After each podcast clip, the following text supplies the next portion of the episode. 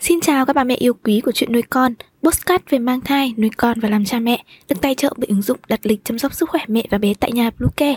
Mình là Ngân.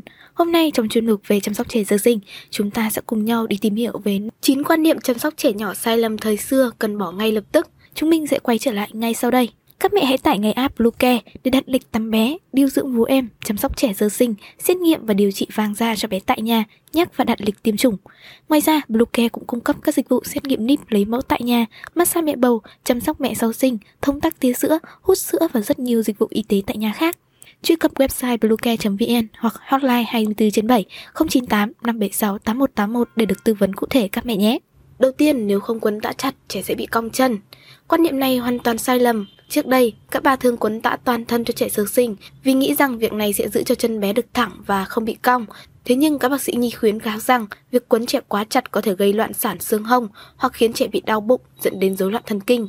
Nếu bé sinh hoạt, ăn ngủ bình thường thì cha mẹ không cần quấn tã cả người con.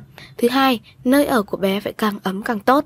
Xưa kia các cụ cho rằng căn phòng dành cho bé phải ấm, thậm chí là hơi nóng mới tốt bởi trẻ con còn non nớt, không được đẩy khí lạnh hay mát vào. Tuy nhiên, Khoa học chứng minh nhiệt độ phòng lý tưởng cho trẻ nhỏ là từ 16 đến 20 độ C. Trẻ sẽ ngủ ngon hơn và dễ thở hơn khi được ở trong căn phòng này nếu có nhiệt độ phù hợp. Thứ ba, dùng ti giả chấm đồ ngọt để dỗ dành bé. Khi trẻ quấy khóc, ông bà xưa kia thường cho trẻ ăn chút đồ ngọt hoặc lấy ti giả chấm vào mật ong để chúng ngừng cơn khóc. Thế nhưng trẻ sơ sinh có thể sẽ phản ứng với những chất này, thậm chí là ngộ độc, nên hãy dừng phương pháp này ngay lập tức. Cách tốt nhất nếu cần dùng thì chỉ cho bé ngậm ti giả không. Thứ tư, để chăn và gối lên giường của trẻ.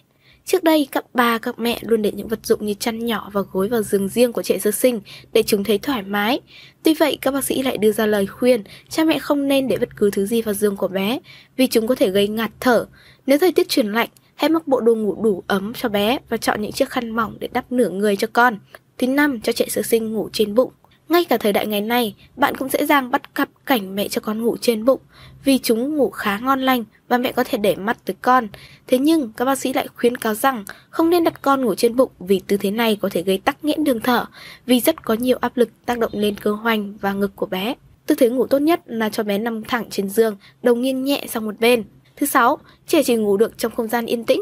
Đối với người lớn, việc ngủ trong môi trường ồn ào quả là điều khó khăn, nhưng với trẻ sơ sinh thì khác.